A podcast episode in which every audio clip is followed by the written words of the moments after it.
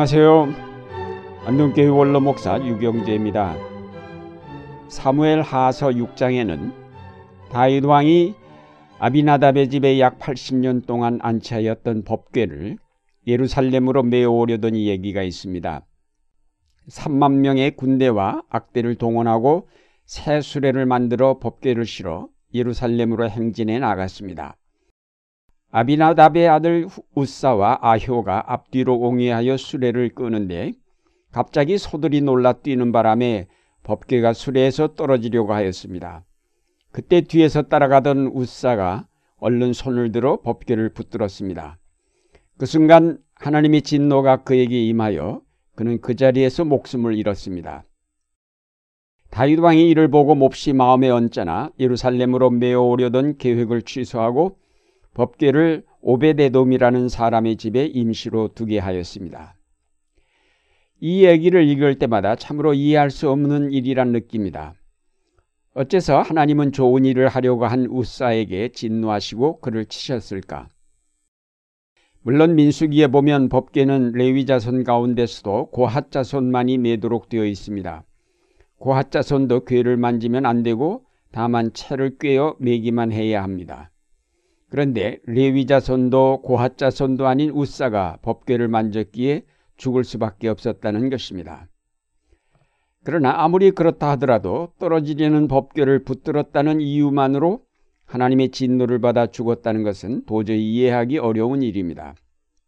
더구나 우사는 법궤를 80년이나 보관한 아비나답의 아들인데 그가 좋은 일을 하려다가 오히려 하나님의 진노로 죽을 수밖에 없었다는 사실은 아무리 이모저모로 해석하려 해도 납득이 잘 가지 않는 것이 사실입니다.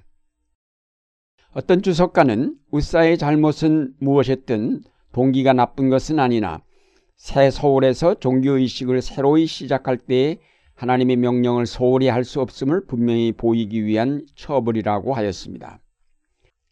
여러 우여곡절을 겪은 법계이기에 이제 그것이 공식적으로 새 수도인 예루살렘으로 들어올 때에 다시 한번 그 신성함이 이스라엘 백성에게 재인식될 필요가 있었습니다. 그때 일어난 사건이 우사의 죽음입니다. 이 죽음으로 그 백성은 법궤와 함께 하시는 하나님의 존엄하심을 두렵게 인식하게 되었습니다. 결국 우사는 아무 죄도 없이 희생된 것입니다.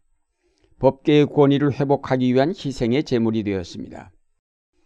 우사의 죽음은 남다른 죄를 범하였기 때문이 아닙니다. 그의 죽음은 하나님의 역사를 위한 희생이었습니다. 하나님의 아들 예수 그리스도의 십자가 죽음은 바로 무죄한 자로서의 희생입니다. 그는 아무 죄도 없으신 분이지만 결국 온 인류의 죄를 대속하시고자 죽임을 당하셨습니다. 온 인류를 구원하시기 위한 희생제물이 되셨습니다. 우리를 죄악에서 깨끗게 하여 살아계신 하나님을 섬기게 하시려고 흠없는 하나님의 아들이 희생되셨습니다. 이것이 공의로우신 하나님의 구원의 계획이며 섭리의 원칙입니다. 모든 구원의 역사는 바로 이런 희생을 바탕으로 이루어집니다. 우사의 죽음을 이해하기 어렵다고 하지만 인간의 역사에는 그보다 더 이해하기 어려운 죽음들이 수없이 많습니다. 나치 독일 하에서 죽은 600만 명의 유대인들, 어느 날 아침 갑자기 떨어진 원자 폭탄으로 희생된 일본의 선량한 수만의 시민들, 이번 필리핀에 불어닥친 무서운 태풍 때문에 죽은 수천 명의 사람들에게 살아남은 사람들보다 특별히 죄가 더 있었던 것이 아닙니다. 이런 모든 죽음은 우사의 죽음과 흡사합니다. 모두가 이해하기 어려운 죽음들이지만 그러나 가만히 돌아보면 거기에 깊고 오묘한 하나님의 구속의 역사가 있습니다. 옛날 제사에 흠없는 어린 양을 희생으로 요구하셨던 하나님은 오늘의 역사 속에서 흠없는 희생을 요구하고 계신 것이 아닐까요? 물론 예수 그리스도의 피로 온 인류의 죄가 대속되었기에 더 이상의 희생이 요구될 까닭이 없습니다. 또 아무리 무지한 자의 죽음이라 할지라도 그것이 그리스도의 피와 같이 대속적인 힘을 갖지는 못합니다. 그러나 하나님은 무지한 자의 죽음을 통해서 그리스도의 피 흘림을 기억하게 하시며 그 대속의 의미를 상기하게 하십니다. 그러므로 오늘 무지하게 죽은 모든 사람은 그 시대의 죄악을 담당한 그리스도의 죽음이라고 할 수 있습니다. 그 죽음 가운데 그리스도가 계십니다. 그들은 모두 역사의 재단에 바쳐진 흠없는 희생 양들임이라고 하겠습니다. 이 무죄한 자들의 희생은 살아있는 인간의 죄를 규탄합니다. 우사의 죽음이 이스라엘 백성으로 잃어버렸던 하나님께 대한 경외심을 회복시킨 것처럼 이 역사의 재단에 드려진 수많은 희생은 온 인류로 하여금 자기들의 잔혹한 죄의 실상을 깨닫게 하면서 돌이켜 하나님께로 그 얼굴을 향하게 합니다.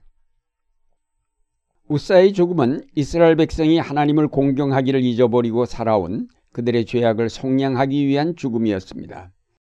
엘리 제사장으로부터 시작하여 사울 왕에 이르기까지 방치되었던 법궤는 바로 그들의 신앙 상태를 나타냅니다. 성소 가운데서도 가장 은밀한 곳인 지성소에 배치된 성물인 법궤를 밖으로 내돌렸다는 것은 하나님의 이름을 망령되게 한 일이요 하나님의 거룩함을 짓밟은 행위였습니다. 하나님께 대한 경외심을 잃어버린 그 백성에게 그 신앙을 회복시키는 데 있어 우사의 죽음은 큰 역할을 하였습니다. 우사의 죽음은 이스라엘의 방만했던 신앙 상태를 되돌아보게 하였고 회개하게 하였던 것입니다. 히틀러의 독일이 600만 명의 유대인을 학살한 사건은 인간의 어리석음과 잔혹성을 여실하게 고발하고 있습니다. 한 민족을 말살하려 했던 저들의 만용과 어리석음과 포악을 보면서 인간의 죄악에 대해서 우리는 전율을 느끼지 않을 수 없습니다. 무죄한 자의 피를 통해 죄악을 저지른 자들을 구원하시는 하나님의 섭리는 참으로 이해하기가 어렵습니다. 예수 그리스도의 십자가 죽음은 바로 그를 거기에 못 박은 자들을 대속하기 위한 것이었습니다. 600만 명이나 죽은 유대인의 죽음은 바로 그들을 죽인 어리석은 망상과 권력에 사로잡힌 자들을 구원하기 위한 것이었습니다. 그들의 죽음이 독일을 구원하였습니다. 이번에 필리핀에 불어닥친 태풍으로 죽은 사람들은 멈출 줄 모르는 욕망으로 지구의 온난화를 방치하는 세계를 구원하시기 위한 것이 아닐까요? 우린 이런 사건들을 통해서 하나님의 역사를 배워야 할 것입니다. 한편에는 의로운 아벨을 죽인 가인의 후예들이 있어서 계속적으로 살인을 저지르고 온갖 잔혹한 악을 창출해내고 있습니다. 반면에 다른 한편에서는 그들의 폭력에 의해서 희생을 당하고 억울하게 죽는 사람들이 있습니다. 그런데 하나님은 가인의 후예들이 저지른 잔혹한 행위에도 그가 계획하신 창조와 구원의 역사를 중단하시지 않고 계속 발전하게 하신다는 사실입니다. 이것이 하나님의 역사의 신비입니다. 하나님은 악이 희생시킨 그 희생양들을 통하여 오히려 그의 역사가 성취되게 하십니다. 악이 무죄한 자들을 죽임으로 악이 자기들의 어떤 목적을 성취하는 것이 아니라 오히려 하나님의 역사를 성취시킨다는 말입니다. 사랑하는 여러분, 이 시대는 악합니다. 그러나 하나님은 이 악한 시대를 변화시켜 하나님의 나라를 이루어가고 계십니다. 무고하게 피를 흘린 아벨로부터 시작하여 십자가에서 희생되신 독생자 예수 그리스도와 그리고 역사 속에서 무고하게 죽어간 많은 무죄한 자들의 희생은 이 역사가 하나님의 의로운 역사로 변화되도록 받침해주는 기초가 되었습니다. 이들의 희생을 기초로 하여 하나님의 나라가 건설되고 있습니다. 오늘 우리 사회가 정신을 못 차리고 이런 하나님의 역사를 깨닫지 못할 때 또다시 이를 일깨우기 위한 희생이 필요하게 될 것입니다. 이제 더 이상 무고한 희생이 생기지 않도록 정치가들이 깨어 일어나고 우리 그리스도인들이 정신을 차려야 하겠습니다. 우리 사회가 방만했던 생활 자세를 바로잡고 다시 정신을 차리지 않으면 어떤 희생이 또 따르게 될지 알지 못합니다. 다시 한번 자신을 돌아보고 우리가 회개하여야 할 것은 무엇인지 우리가 잘못한 것은 없는지 반성하면서 하나님의 나라를 이 땅 위에 이루고자 아벨의 후손들로서 의로운 삶을 추구해 가시는 여러분의 생활이 되시기를 바랍니다.